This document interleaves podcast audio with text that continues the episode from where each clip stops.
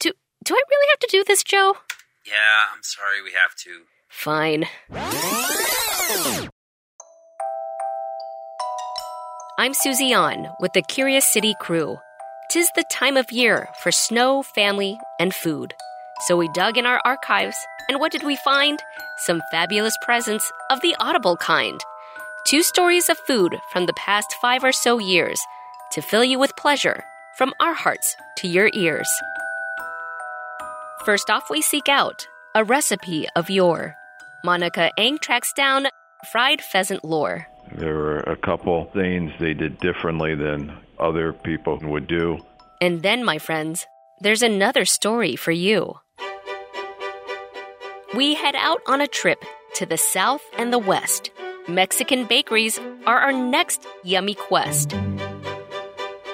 Sweet and savory treats baked for this time of year. We have cupcakes, we have muffins, we have elephant ears. Secret lost recipes and things that we bake. Liz Stanton starts us off right after the break. All right, all this rhyming's giving me a headache. We're done? Yep, we're done.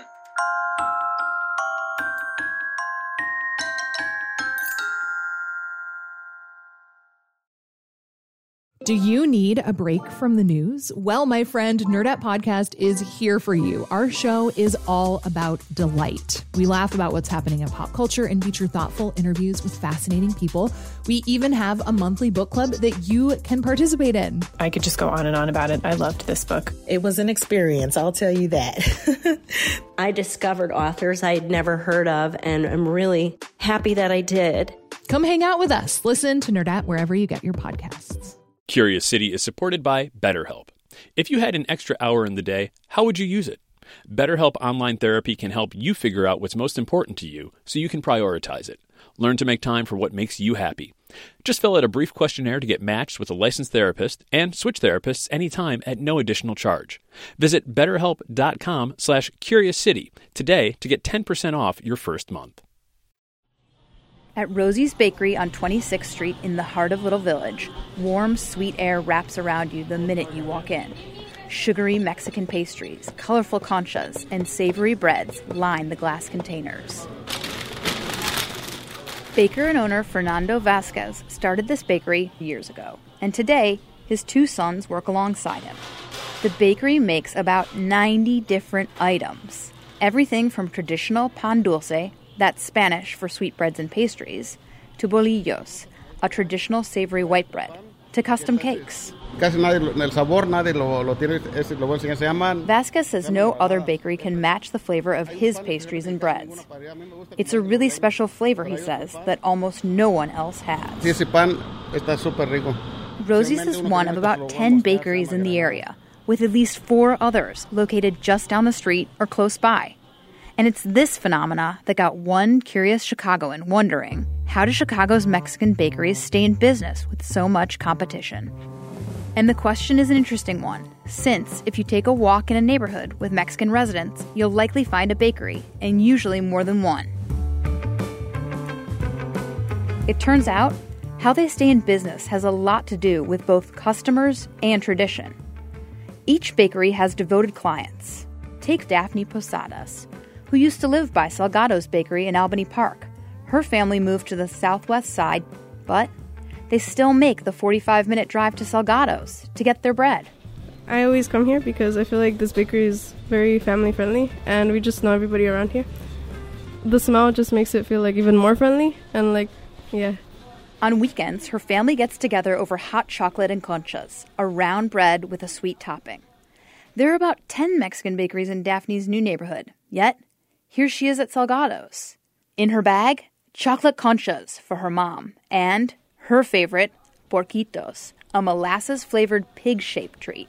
Yeah, I um, remember when I was little, we would come like in the afternoons, and you just like walk in the door, and like the smell just hits you, and it's like really good, and it just brings back like a lot of memories. So Daphne's family loyalty is a clue. To dig a little deeper, I speak to Jaime de Paulo, executive director of the Little Village Chamber of Commerce. His office is in the busy 26th Street shopping district, and bakeries are an important part of that. Why? Tradition and culture, DePaulo says. Mexicans just can't live without their bread. Well, a bakery is like an anchor to a community. There's there's there's probably no Mexican home without pan dulce. If if you walk into a Mexican traditional family, they're probably eating a pan dulce in, in the evening, having with a chocolate or hot chocolate. De Paulo says this means there is a tremendous demand for bread in neighborhoods with large Mexican American communities, like Little Village, where Latinos make up about 80% of the population. Each baker has a special recipe or baking trick that sets them apart. And this is where the loyalty comes in. A, f- a family has their own favorite bakery. You just don't go to any bakery. You go to the one that you think is the best bakery ever, right? And it could be the smell, the taste of the bread, the recipe. Fernando Vasquez, the owner of Rosie's, agrees. But he says you also need to keep prices low to keep those customers coming back. The strategy seems to work. As for competition in the market, Vasquez insists each bakery has its own loyal base. No, yo para mí lo personal no creo que nadie es competencia de nadie. He says he doesn't see anyone as competition because people go where they like the bread and are treated right. But in some neighborhoods in the city, things are changing. Take Pilsen, where rents are rising and demographics are shifting. The neighborhood is still majority Latino, but some families are moving away, which means bakeries are under pressure to close, move, or adapt. On one stretch of 18th Street, in a busy part of Pilsen, there are two bakeries just down the street from one another Panaderia Nuevo Leon and Panaderia El Acámbaro. Each has deep roots in the neighborhood. Nuevo Leon serves up a wide variety of pastries, from sweet to savory. The owner, Abel Sauceda, even installed a special vent to spill the sweet kitchen air onto the street. His daughter Dora Casas and her husband run the bakery. She's noticed the change. We don't have that many Mexican families in Pilsen now, but we still get the visitors on the weekends. On a daily basis, that's that's what's changed. Our biggest customers, the, the Mexican families. So, along with the traditional bestsellers of conchas and bolillos, they carry a lot of other products. We also have donuts, we have um, elephant ears, we have cupcakes, we have muffins, we have cookies, Mexican apple turnovers. Plus, vegan options of traditional pan dulce. Panaderia El Acámbaro down the street specializes in a large sweetbread called pan grande. Their namesake, the town of Acámbaro in Mexico, is famous for this type of bread. They churn out about 600 a day. It's crazy. People come here and they come with their suitcases, fill the bread up, and okay, we're leaving to Mexico. Oh, we're going to Florida. Oh, we're going to Texas. It's just, it's unbelievable. And that's what makes me happy, seeing that people love it. This is Erica Beltran, whose father Angel opened the bakery. And now, with all this gentrification going on, I think we're opening the doors to new nationalities coming in and, and, and trying our product, and, and they love it. For Beltran, who grew up in Pilsen, this neighborhood is a part of her family's past, and she hopes their future. She says she thinks these changes are good for business for now, but she feels uncertain. I would love to stay in Pilsen. Uh, the rents are getting high, though. It's getting expensive. So I am looking into trying to find something here and staying in the neighborhood, but if not, I will have to move. So it comes down to this with almost 600,000 Mexican and Mexican Americans in Chicago, there's a huge demand for Mexican bakeries. Successful bakers offer something special that distinguishes them from others a taste, a product, a relationship that draws their customer base back time and time again. And in some changing neighborhoods, they are feeling the pressure as their old customers move away and costs rise.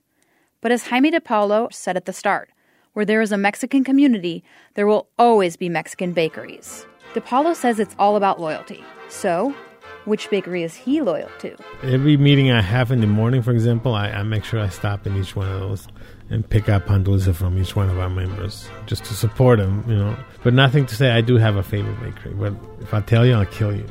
I don't want nobody knocking on my door. La hija del panadero está más suave que el pan y se forma un hormiguero de gentes en el zaguán.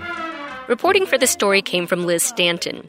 It's been more than five years since this story first ran, and while a few things have changed since then, some job titles and such, one detail struck us Dora Casas, the one who helped her father, Abel Salceda, run Panaderia Nueva Leon, well, she's no longer with the bakery.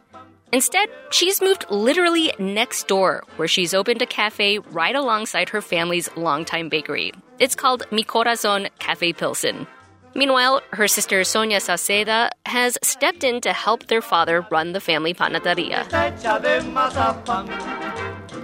Just ahead, we teleport back even further to 2016, when reporter Monica Eng went on a quest to track down a long lost recipe. Stay with us.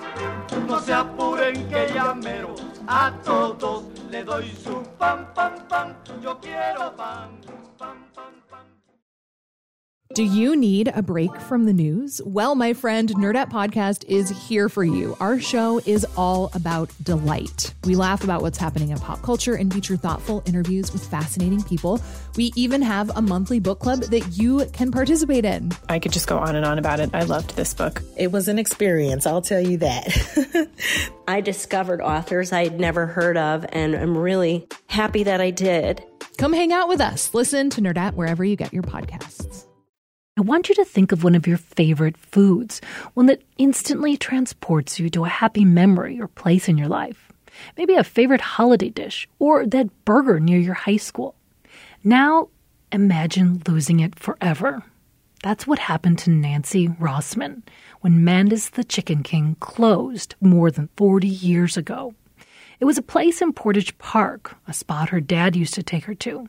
And Mandis fried up chicken so good that it still haunts her. It was a light, crunchy, absolutely divine chicken sold in just a neighborhood joint, and it was crackly and it was crunchy. And I don't think I've ever eaten chicken that tasted like theirs. So Nancy wrote into Curious City for the recipe and other Chicago favorites. For me, this is a huge challenge. Is it even possible to reconstruct a dish that hasn't been sold in Chicago for more than 40 years and get it so close that Nancy tastes flavors she hasn't experienced since her childhood? It's not like the recipes on Google. Finding old recipes is hard. So hard, I called on the help of specialists, pros, recipe bounty hunters, Monica Kass Rogers and Bill Daley. Kass Rogers writes a blog called Lost Recipes Found. Daley's a food reporter for the Chicago Tribune, our partner for this story. Here's a highlight reel of their advice.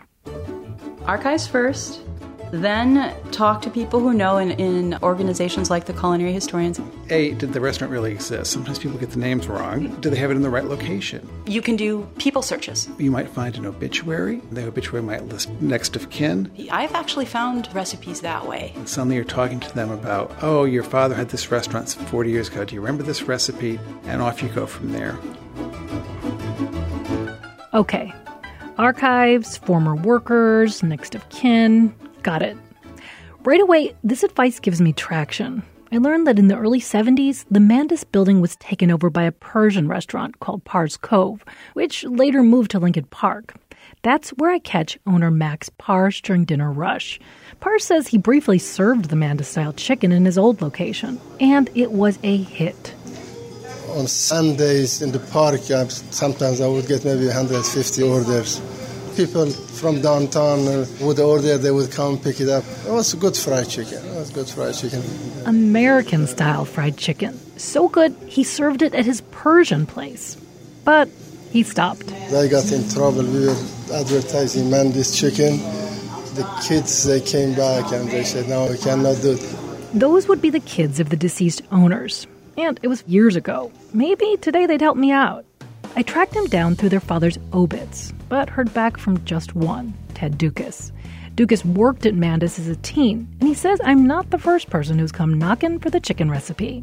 When we had the restaurant, there were several people who wanted to buy the recipe and were willing to pay money, and my uncle and my father um, didn't want anything to do with that. Ted and his brothers still joke about opening up a restaurant one day, so he can't spill the beans. But he does offer some crumbs. It's not a complicated recipe. There were a couple things they did different. One thing I will tell you, and keep in mind, the restaurant started in the 1940s, and back in those days, when you deep fried, you used lard. Lard? Right, that explains the nice aroma, Nancy remembers. Dukas also confirmed my hunch that the light crust came from a batter. No chance you're going to share that full secret recipe with me. No, unfortunately, I think I would be in big trouble if I did. It's it's going to stay in the family for now. Ugh, back to research. My recipe pros suggested newspaper archives, and sure enough, I find old Tribune ads where Mandis boasts about a half fried spring chicken. But where do you find a spring chicken? And what does it even mean?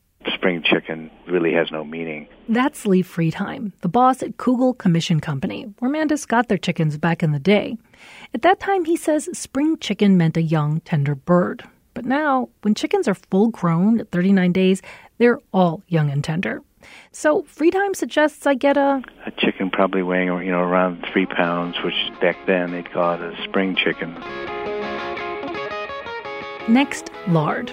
I need it from hogs raised the old way, outside, not in some factory farm. And I know just the place Faith's Farm in Kankakee County, where I get two tubs of pastured, heritage breed lard.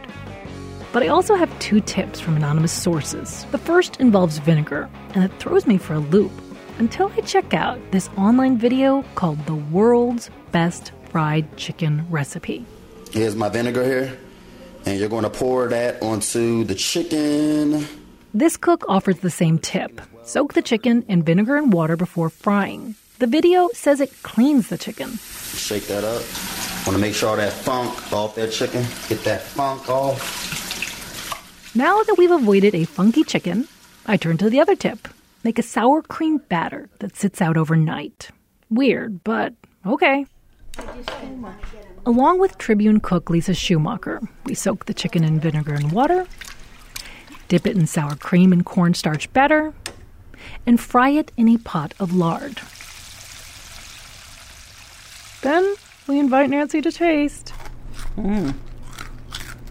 It's good. It's really good. I think it'd be worth making. This has a lot of the elements of what I remember. But if you had that exact fried chicken, I would say I think I could pick it out, and it's not exact. I'll admit it. I'm bummed. We blew it. We couldn't match Nancy's childhood memory. And I believe her. She knows her chicken. But even if we'd gotten the exact recipe, Bill Daley warns there can still be something missing. One thing I question about is, is people remember recipes, but they forget that time can make recipes very golden. And the recipe takes on this sort of aura that it's much more delicious. It's much tastier than maybe it really was. So sometimes, he says, hunger for a recipe is more about a hunger to be back in that special moment in time. But not always. So, Nancy, if you want to hunt down those other local dishes, we've got a recipe finding guide at wbez.org slash curious city. There's also a video of our chicken recipe and links to Monica Kass Rogers and Bill Daley's top lost and found Chicago recipes.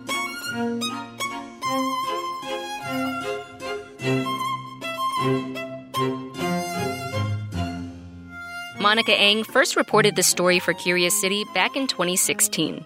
She's now with Axios Chicago. Curious City is supported by the Conant Family Foundation and is produced by Jason Mark and Joe DeCeault. Adriana Cardona Maguigad is Curious City's reporter. Maggie Sivit is our digital and engagement producer, and I edit the show. Curious City is a production of WBEZ Chicago and is part of the NPR network. I'm Susie An. Thanks for listening.